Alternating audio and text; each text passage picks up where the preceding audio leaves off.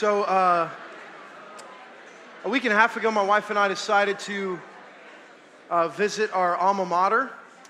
We graduated from McKendree College, which is now McKendree University, in uh, 2002, making me old. And um, it was cool being, I played college football, so it was cool. We went to a football game and, you know, seeing the field and the now up, upgraded turf and getting to see some old friends. And then in the distance, uh, I saw him. Um, my coach, and many of you guys who have experienced sports of some kind, uh, most of you are like, you have this image of your coaches as this legendary character, you know, and some of you who are maybe in cheerleading or ballet, maybe you have kind of the same experience. Um, I, I, grew up in, a, in where my sisters were cheerleaders, and so they would ar- always argue that cheerleading is a sport. So we'll go with it tonight by God's grace. But anyway, um, so I saw my coach in the distance. And so I, I turned to Heidi. I'm like, look, it's Coach Pelker. And, uh, and so she's like, go say hi to him. Now, my coach is just this stud, beefy, legendary dude. So I go down to him, and the moment he sees me, he, uh, let me, well, let me uh, frame this reference. Um, every other word or so that comes out of Coach Pelker's mouth, let's, how would we describe it? Um, it's not very, uh, like you wouldn't find those words in the Bible. Let's just say it that way, okay? Like, he has very, a colorful language, okay? Um, so I see him and he's like, you know, Sigma, and he, you know, he starts explicitive, explicitive, and then he, then right away he brings up this one play where uh, we were playing St. Xavier, tied six to six, and I was the holder, and it was pouring down rain, and our field goal snapper snapped it into the ground, and I like reached up and grabbed it and got it on, and we won. And he's like, "Dude, I'll forever remember that hold," you know, and I'm like, "The holder, like in all of his glory," you know. Anyway. So, uh, right away, uh, Coach Pelker and I started talking about the thing that united us when I played, and that was uh, a very special coach to both of us. You see, uh, there was a friend of his who uh, was a high school coach and was re- reaching to pick up a, uh, cone on the ground, and a player ran a route into him and pushed his neck into the ground and confined him as a paraplegic to a wheelchair the rest of his life. And my coach brought him on as one of our college coaches. And so I'll still remember the day when this guy was on his like motorized wheelchair coming down to the football field, and I was like, Coach Pelker, who, who's this guy? And he's like, Mark, he's your new quarterback coach. Well, here's a picture of um, Coach Hood. That's me on the far right, bald and very young looking, um, in, the, in the classic matching red shorts. Um, I'm actually quoted uh, uh, on this particular newspaper article. That's Coach Hood there. And w- what I said about him and one of the things that I loved about him most is somehow, uh, from a wheelchair, he empowered us. Like he, he got, and my quote is, he got me to do things on the football field I never thought I could do before.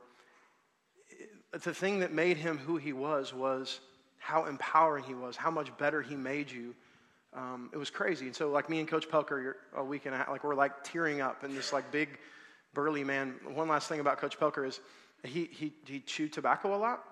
And so whenever he would yell at you, you would like, like you would ha- just be shrapnel on your face. There would be enough on your face where you could collect it and then like put a dip in your own mouth. You know, like that's that's how much.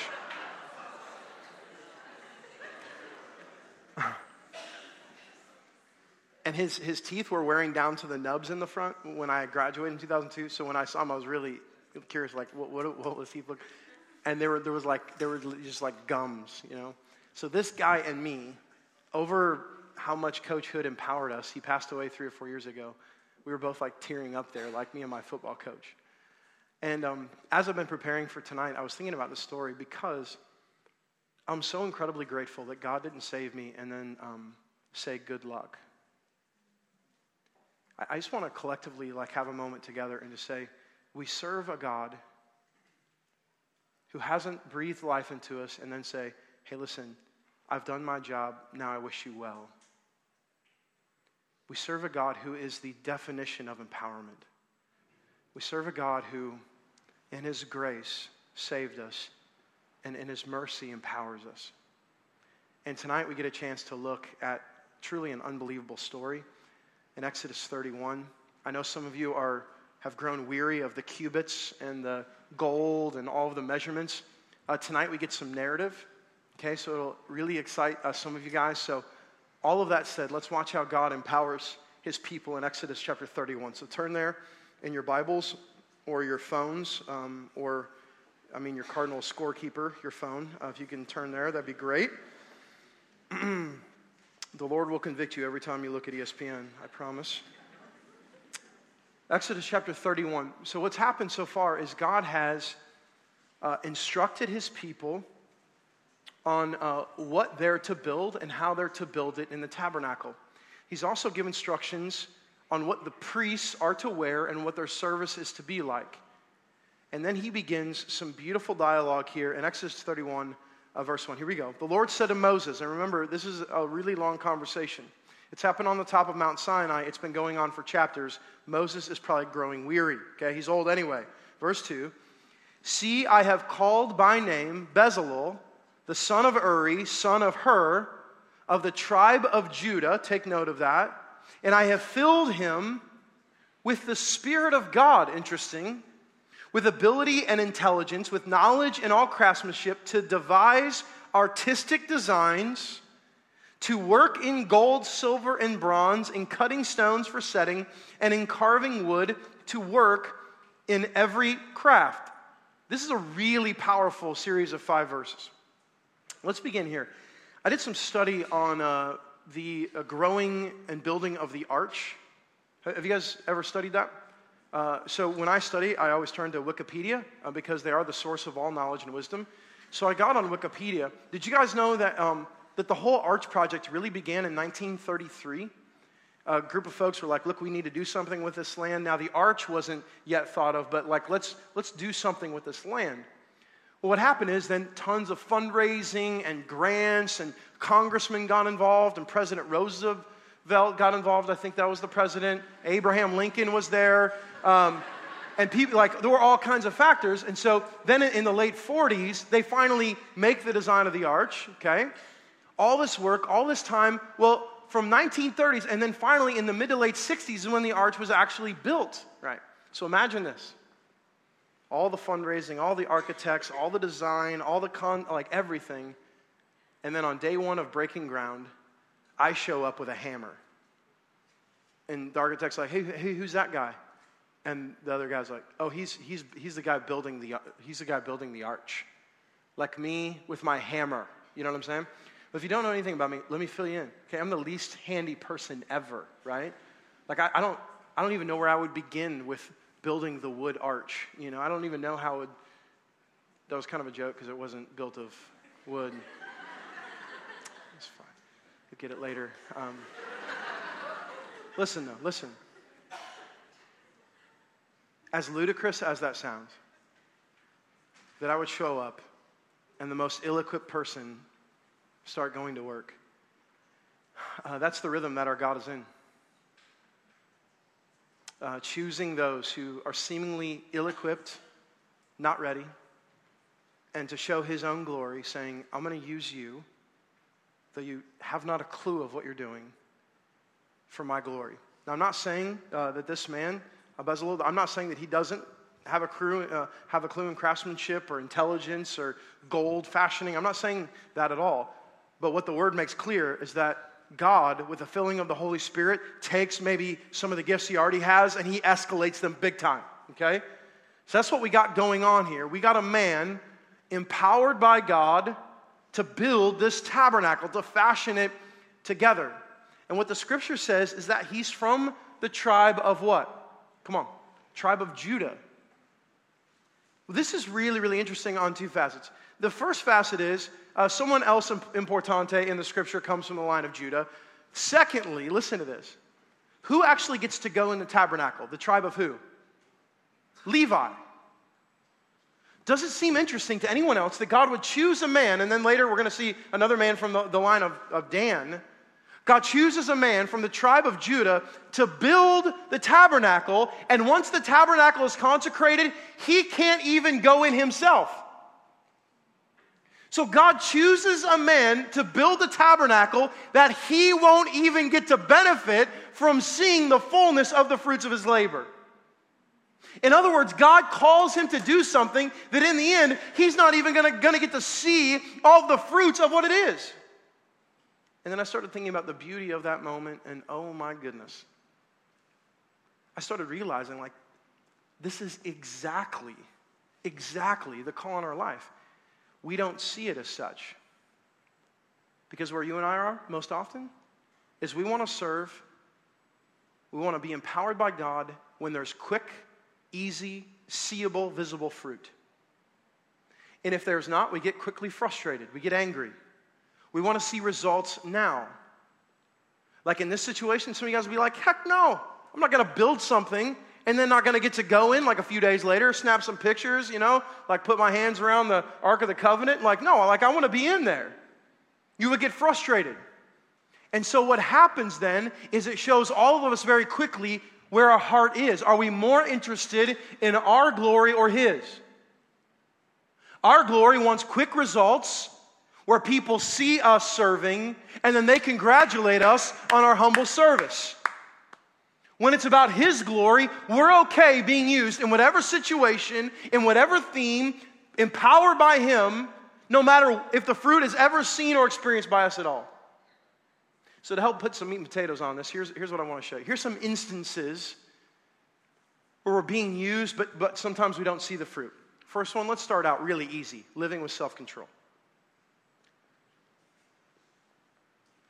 So, you and uh, your lady friend uh, on a date, um, decide to watch a movie. What's a popular movie on Netflix or something right now? Shark, you're, you're like Sharknado is your, right? And then all of a sudden, you start realizing because your heart, your heart's starting to get lustful. You start realizing that really what you want in this moment is some pleasure. Listen to this. And then all of a sudden, convicted by God, you stop. Exhibit self control, desire His glory over yours. You will never know the fruit and the power of that moment.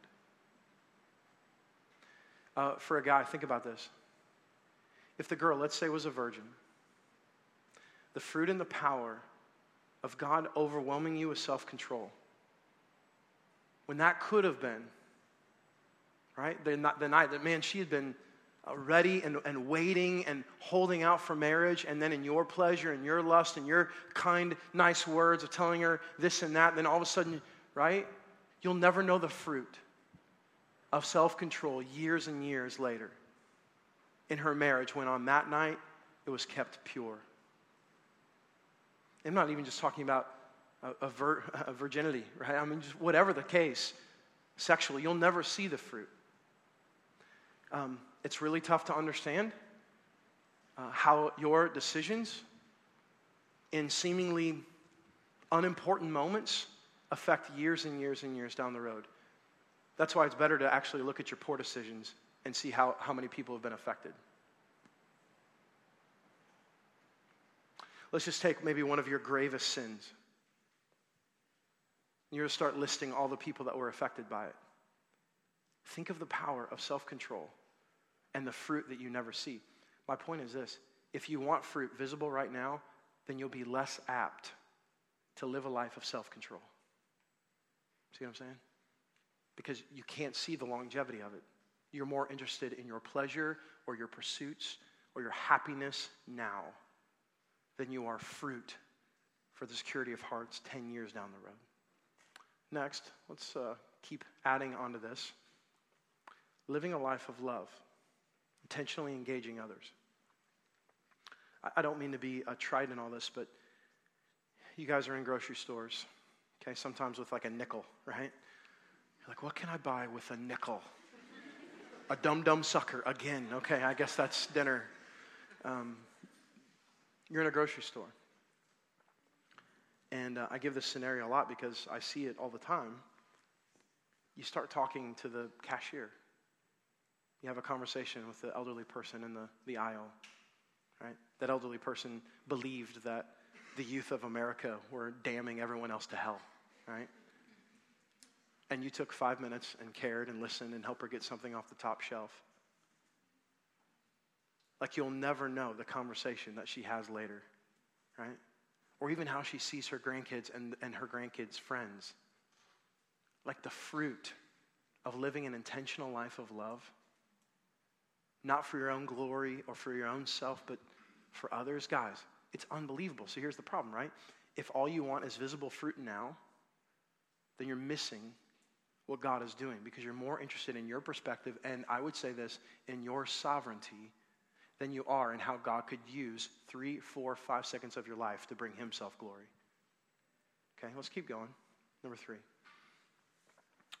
meeting the physical needs of others. Uh, Jesus had a bit of a leg up, He was the Savior, and um, He could raise people from the dead, okay? So let's just take Lazarus, for instance, Jairus' daughter, another. Uh, they have a very stark physical need. Jesus swoops in. He says, You're not dead anymore. Okay? Um, so, meeting the physical needs of others, like his fruit is very, very clear.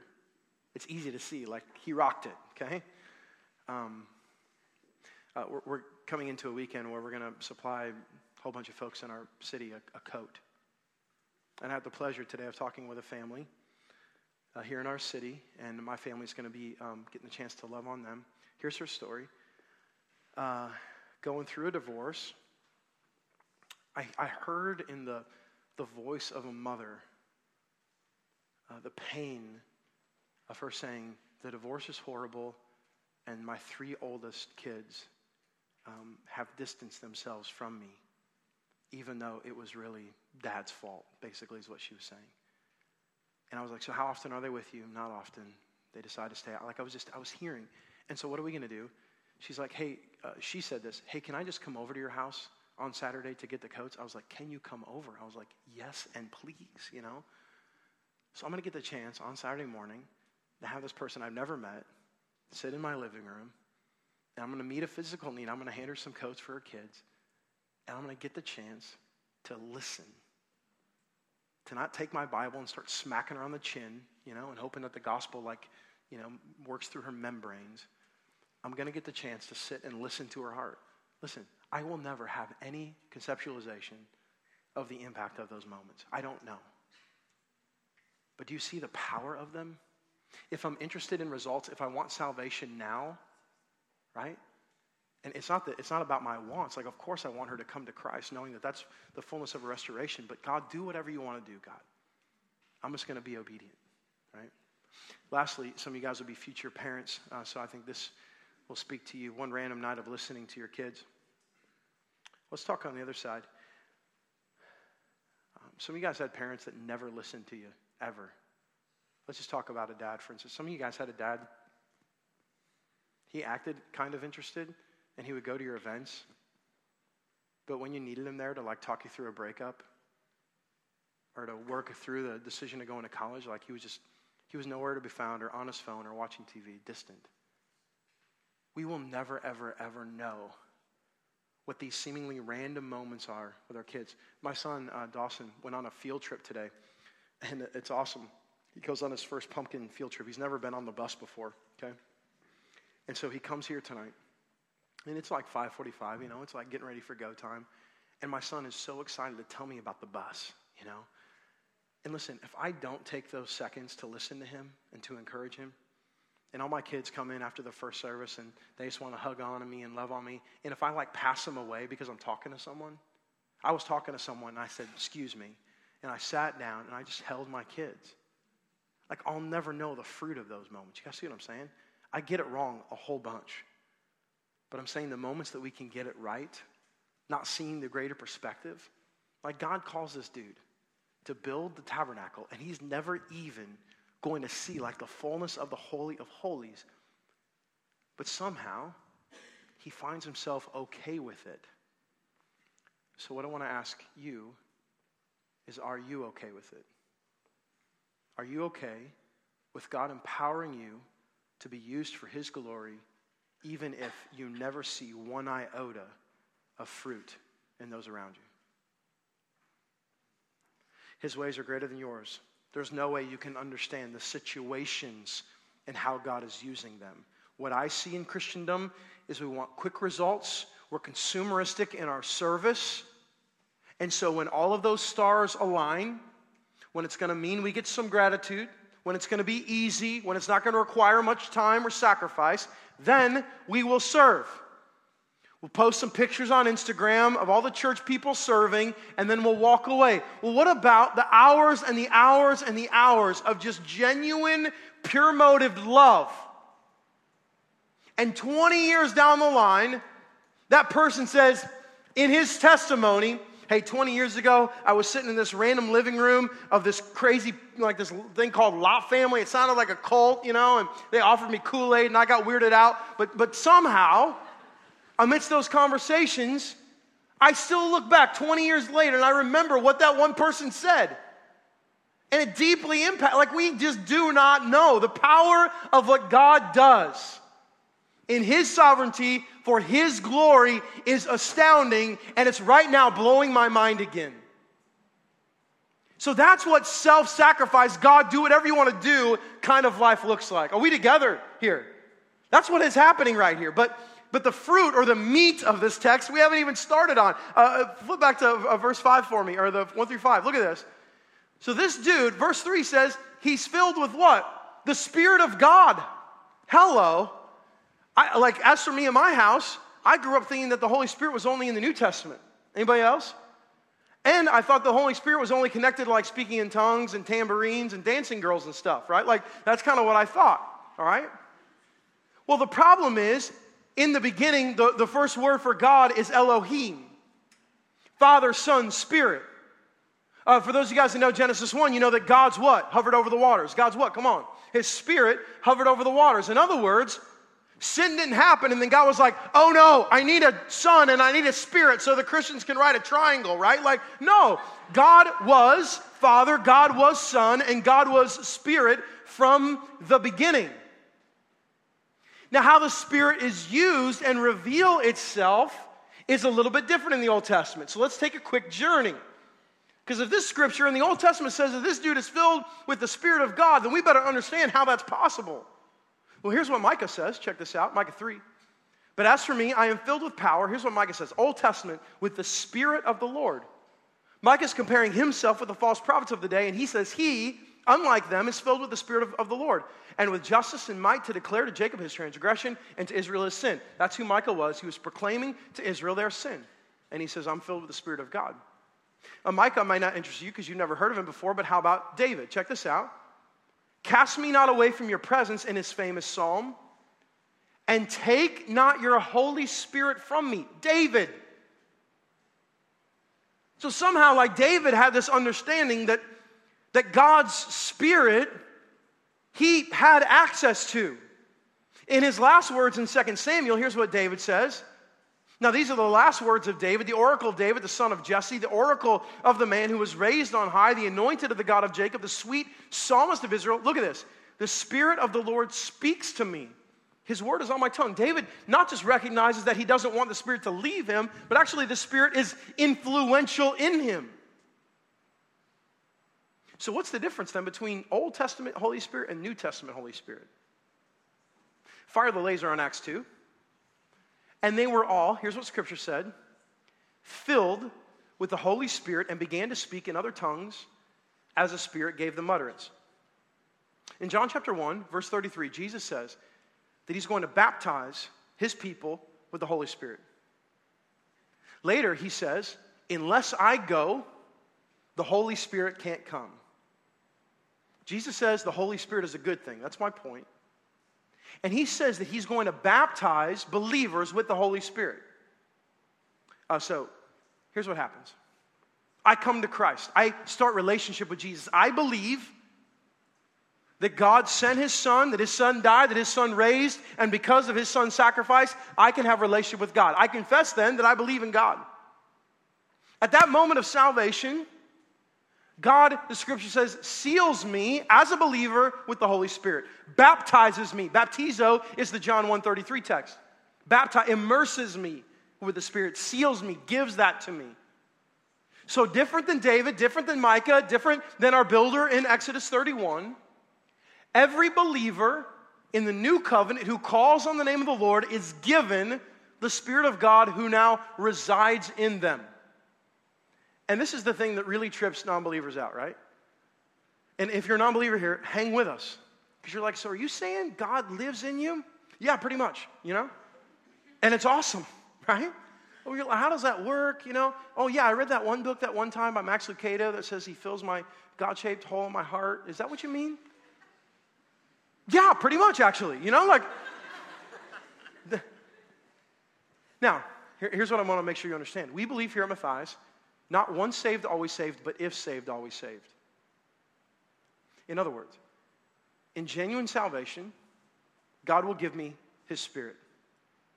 God does not take that spirit away. He does not call me a son and then later kick me to the curb calling me an orphan. You guys understand what I'm saying?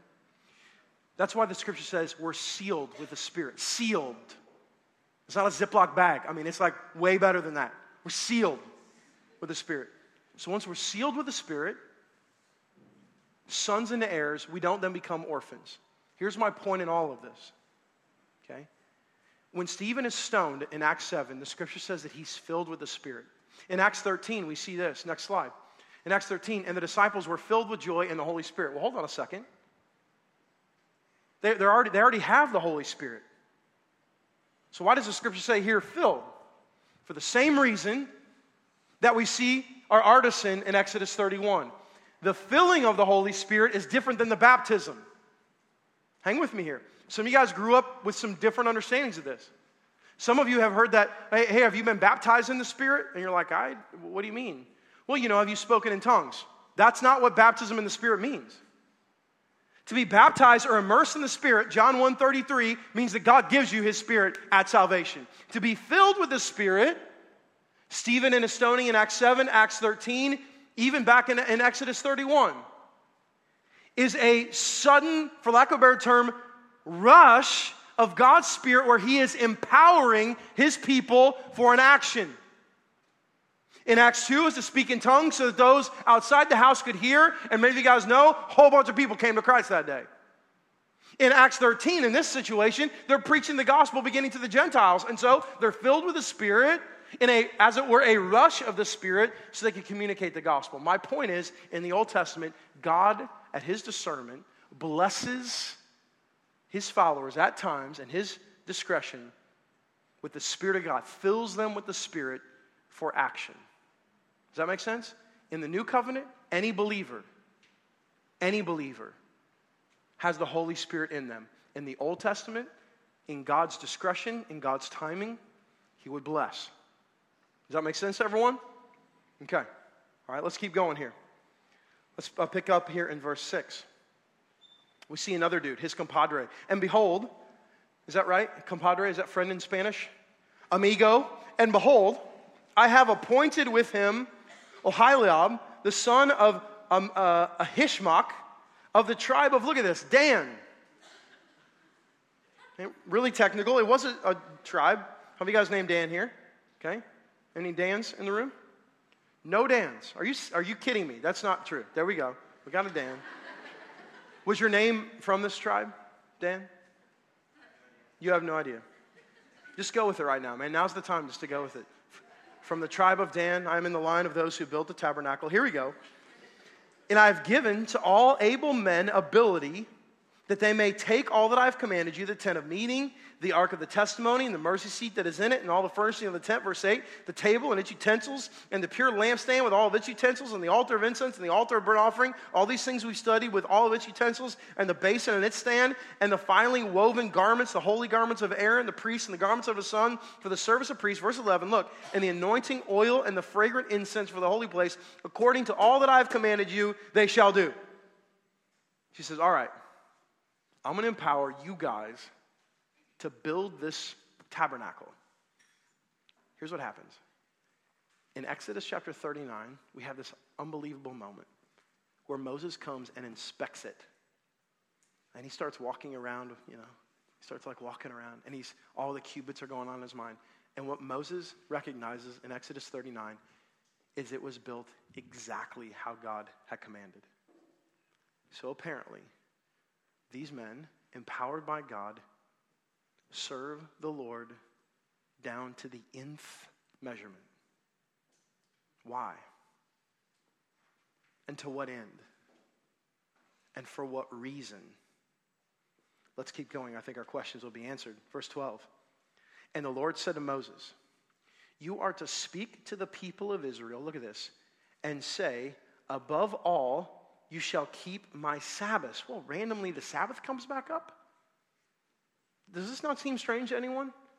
Like, as I'm reading this in my own study, I'm like, seriously? We've already studied the Sabbath in Exodus 20, the 10 words of the 10 commandments. We saw later him reiterating the Sabbath. And just before the 10 commandments, we saw another reiteration of the Sabbath. Three times so far in Exodus. And here we go again. What's his point? Verse 13 You are to speak to the people of Israel and say, Above all, you shall keep my Sabbaths. For this is a sign between me and you throughout your generations, that you may know that I, the Lord, sanctify you. Here's what he's saying I've commanded you to build the tabernacle, I've given you the men to build it, I've told you how to build it, down to the cubit. I've even provided the means to build it. You walked out of Egypt, I told you to get some gold, bronze, and silver. I've done it all. But that still does not negate the need for you to take the Sabbath. In other words, just because I'm, com- I'm commissioning you to a building project or my service there aren't exemptions uh, for you to go ahead and work on the Sabbath. I have instituted the Sabbath. In other words, God's word is God's word. There's no exemptions. Uh, did you know that about His word? Like His word doesn't say, uh, hey, um, and you shouldn't be angry, except when someone really, you know, tease you off, or when this person doesn't, you know, they, they kind of, when this person's abusive to you. Or when this situation happens, no, what does the scripture like? What does the scripture say? Love God and love people. Those are, those are the two greatest commandments, Matthew 22. So, uh, except when that person doesn't love you back, or except when you know they did something really harmful to your. There are no exemption clauses to God's word. So I love the reiteration here. I'm commanding you to a building project, but listen, you will rest on the seventh day. I don't want this building built more than I want you in right rhythm, is what God's saying. Why? He's showing the importance of remembrance. If you work through the seventh day, then you'll start thinking this building project is about you.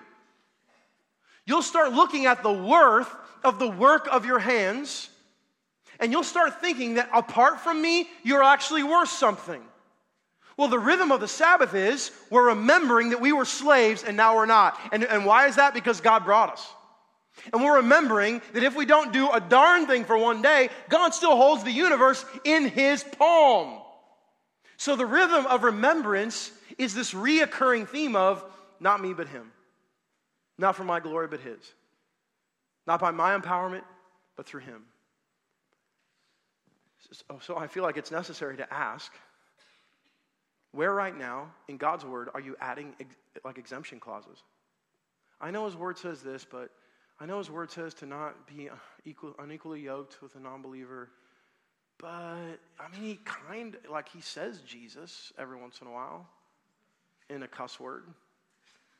Does that count? Is he a, is, is he a believer? Or I know the word says that we, you know, shouldn't partake in sexual morality, but I mean, come on.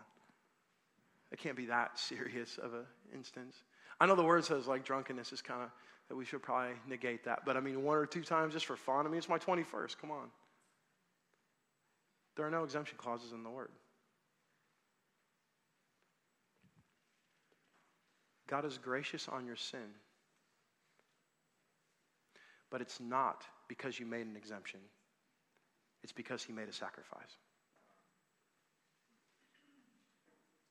In other words, he doesn't coddle you and say, I understand. I know why you made that exemption. He says, I've made a sacrifice.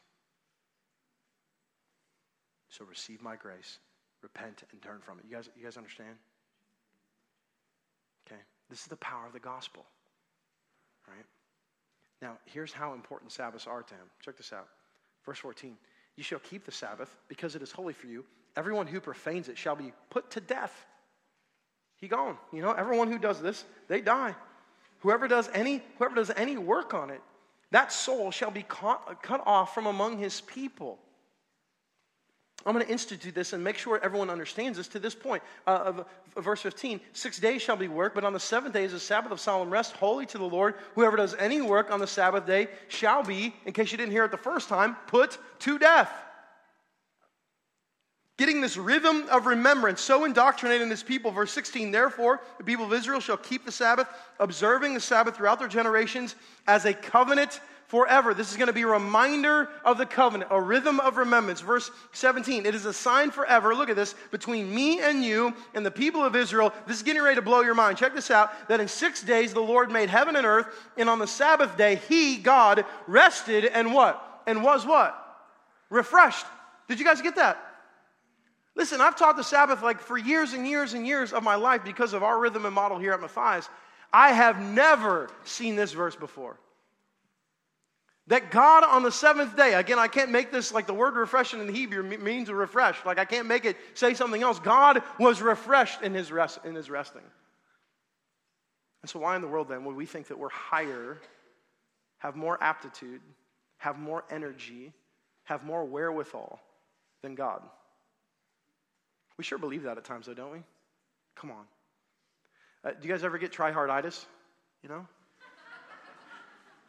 It's like eat the worst mono you can ever get, right? Where all of a sudden everything in your life is just if I work harder, if I do more, if I try my darndest, like surely we'll plow through. Right? The Sabbath is so quintessential to the Lord. He says, anyone who breaks it dies. Verse 18 is so beautiful. If you've completely been zoning out or watching the Cardinal game, please see this. And he gave to Moses, verse 18, when he finished speaking with him on Mount Sinai, just get a picture of this in your dome. The two tablets of the testimony. so the conversation's over. God drops the mic, right? And like all of a sudden there's tablets. like imagine like what this looks like. You know, like you know, like these tablets, or like they like come out of the earth, right? I mean, just kind of a, a weird, cool, awesome moment between the intimacy of God and Moses he provides the two tablets of testimony, tablets of stone, and look at this, written with the finger of God. Moses and God have this unbelievable conversation that began that began chapters and chapters and chapters ago with the construction of the tabernacle. And if you're looking ahead, what happens is Moses goes down with these tablets and things aren't going so well. Okay. So I stepped away from these two uh, series of texts and I realized this growing up, and I would even say until last week, I thought that the Spirit was only synonymous with momentum, with fury, with energy. In other words, like when you say, Man, I'm filled with the Holy Spirit, or I can feel the Holy Spirit, what, what do you mean when you say that? My guess is you mean that you're like, all you know, you're kind of like, you've had like one too many pixie sticks or something, right? Like you're like, like you're feeling on edge, like you're feeling passionate, like, like you, you've associated it with some sort of a feeling or, or, or power. And some of those things are very true, right, and biblical. I mean, this, uh, the, the scripture says that we are not given a spirit of timidity, but of power, of love, and of sound mind. So some of those things very legitimate and real. But what I realize is I've really only attributed the Spirit of God with like tremendous momentum or progress or, or we would say fire. Um, I started this, uh, and please forgive me for this. this is kind of like a moment of confession, like confession of pastors. Um, but I started this service when I was in college. I was a youth pastor and leader of a campus ministry, and we called it we called it Sunday Night Extreme. I'm really,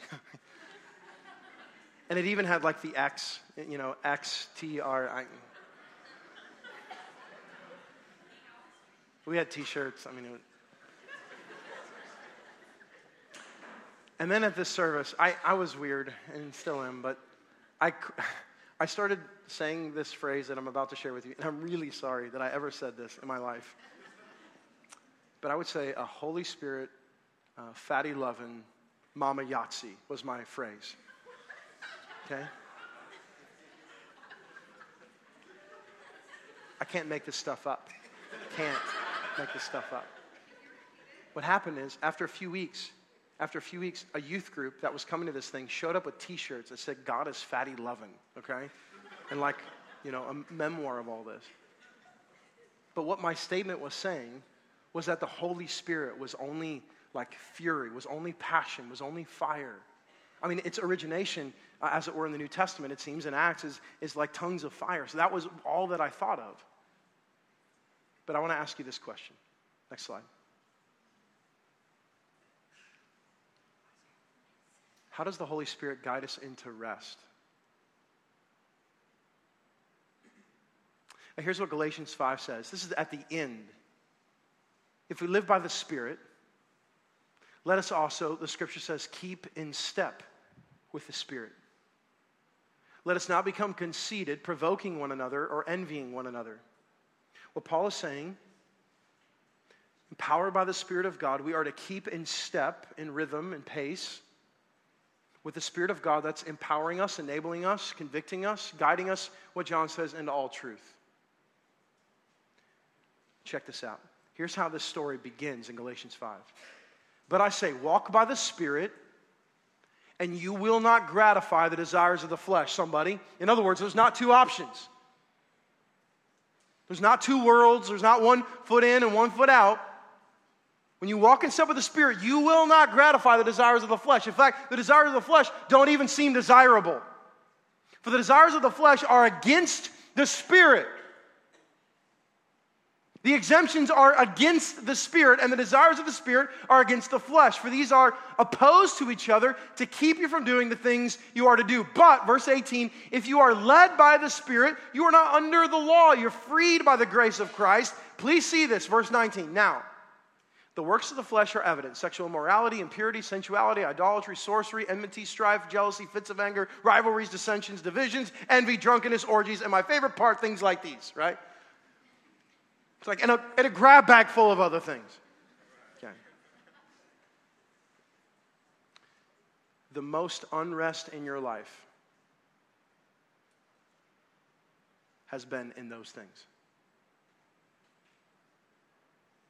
Think about it. The periods of your life with the most unrest, listen, have been as a non believer or a believer when you were running from God and the run got incredibly exhausting. Why? Because you were up at night in regret and remorse and shame. You couldn't stop thinking about that one or two sins or the hurt that you had created on others or yourself. In other words, what the flesh leads, or how the flesh leads, is straight to unrest. No peace, no rest, running from God, and somehow believing that that's the right way to run. No rest, just continuing to chug along. Some of you guys are right there right now. Absolutely exhausted by your shame. Completely tired and worn out. So, check this out. Here's how this gets unbelievable, okay? I warn you, as I warned you before, that those who do such things will not inherit the kingdom of God. Why? Because they're running from God. But here's what the scripture says as it goes on the fruit of the Spirit. Here we go love, joy, peace, patience. Listen, when have you ever been unrested when your heart is overwhelmed with love? overwhelmed by the love of God, overwhelmed by the love of others? When have you ever like stayed up at night worrying and in anxiety when your heart just been overwhelmed with love? How about faithfulness or kindness or gentleness? In other words, God says through his son Jesus, I'm going to baptize you in the Spirit. And what that Spirit is going to do is it is going to lead you into rest Jesus says, Come to me, all ye who are weary and heavy laden, and I will give you rest. How? He'll give us rest through salvation and through the Spirit. Because what the Spirit does is it leads us into obedience. Freed, not under law, not burdened by trying to do the right thing, but freed to follow Christ. And so the fruits of the Spirit, then love, joy, peace, patience, kindness, gentleness, self control all of these things are guiding us into rest. Why? Because shame is gone, remorse is gone. There's no like bite at our rears trying to say, oh, but what about that sin yesterday? Because the gospel reminds us it's as far as the east is from the west. We're forgiven. You guys see the power in this? I've only associated the Spirit with fire, and now tonight I'm associating not just the Spirit with fire and with power, but I'm associating the Spirit with rest. That walking and staying in step with the Spirit, here's what I've learned that same exhaustion running from God, in the image of the prodigal son, I turn and run to him only rest. Because he's steady, he's there, he's right there. This text ends Those who belong to Christ Jesus have crucified the flesh with its passions and desires. Crucified, gone. The image that I have in my mind is right now this room, the Spirit of God overwhelms us with rest. Those who are weary from running, those who are so burdened by shame and conviction, re- regret, remorse, that tonight the Spirit of God, by the power of God, for the glory of God, would remind you that you can repent tonight. Receive His grace. He's not going to coddle you in your exemption clauses. He's going to say, I forgive you and I love you, and my arms of rest are here. They're still here, they haven't gone anywhere. What would it look like right now if the tired and the weary in this room, all of a sudden in Christ, experienced rest through the Spirit? What if those who walked in here, not knowing God at all, and kind of weirded out by the thought of the Holy Spirit invading their heart. You're like, I'm, I'm tired. I'm, I do not even know what's up and what's down. I'm so exhausted. And I'm telling you guys, there is only one place to find rest, and that's it. There's, there's only one. You'll die exhausted. What if tonight in prayer, this whole place just became a place of repentance and confession and receiving His grace? And all of us together resting in the sovereignty of God, believing that He's empowered us. So that's what I want to do. Let's stand together, okay? Come on.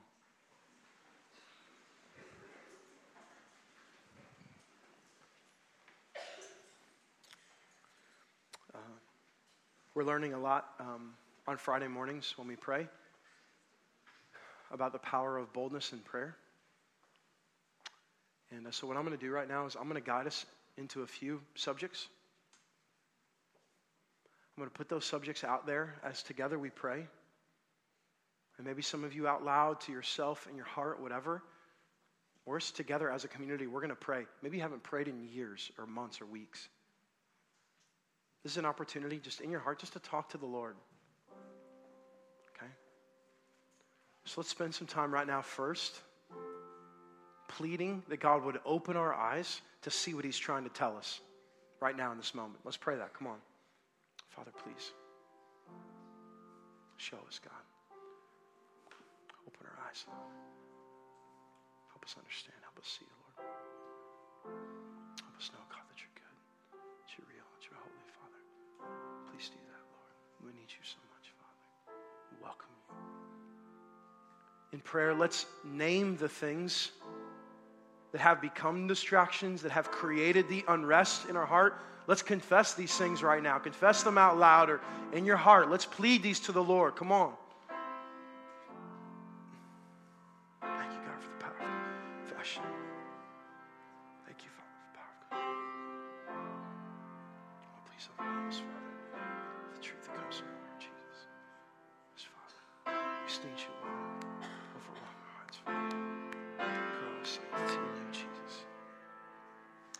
Let's, with a heart of gratitude, thank the Lord for being faithful to forgive us our sins. Come on, let's give Him thanks for forgiveness and grace.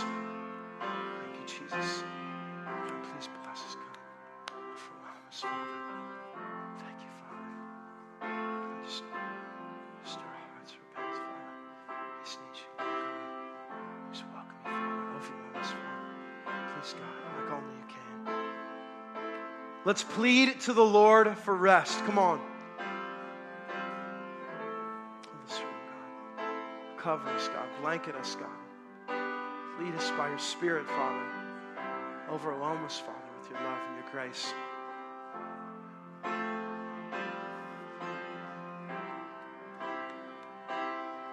God, I pray that you would make in us people who stay in step with your Spirit. God, help us turn and run to you. Help us empower us, God, to stop running from you. God, help us see you as the source of life and love and grace and mercy.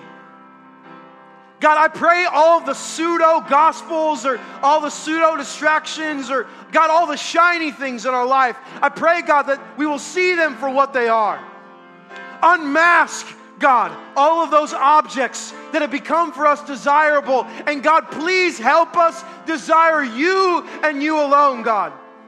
Purge all the rest. Focus us in on those things. Helm us in, God. And in that helm, Father, Wrap us in your arms of rest and love. Blanket this room. Blanket this room, God. Help us believe and trust tonight that rest is only found in you.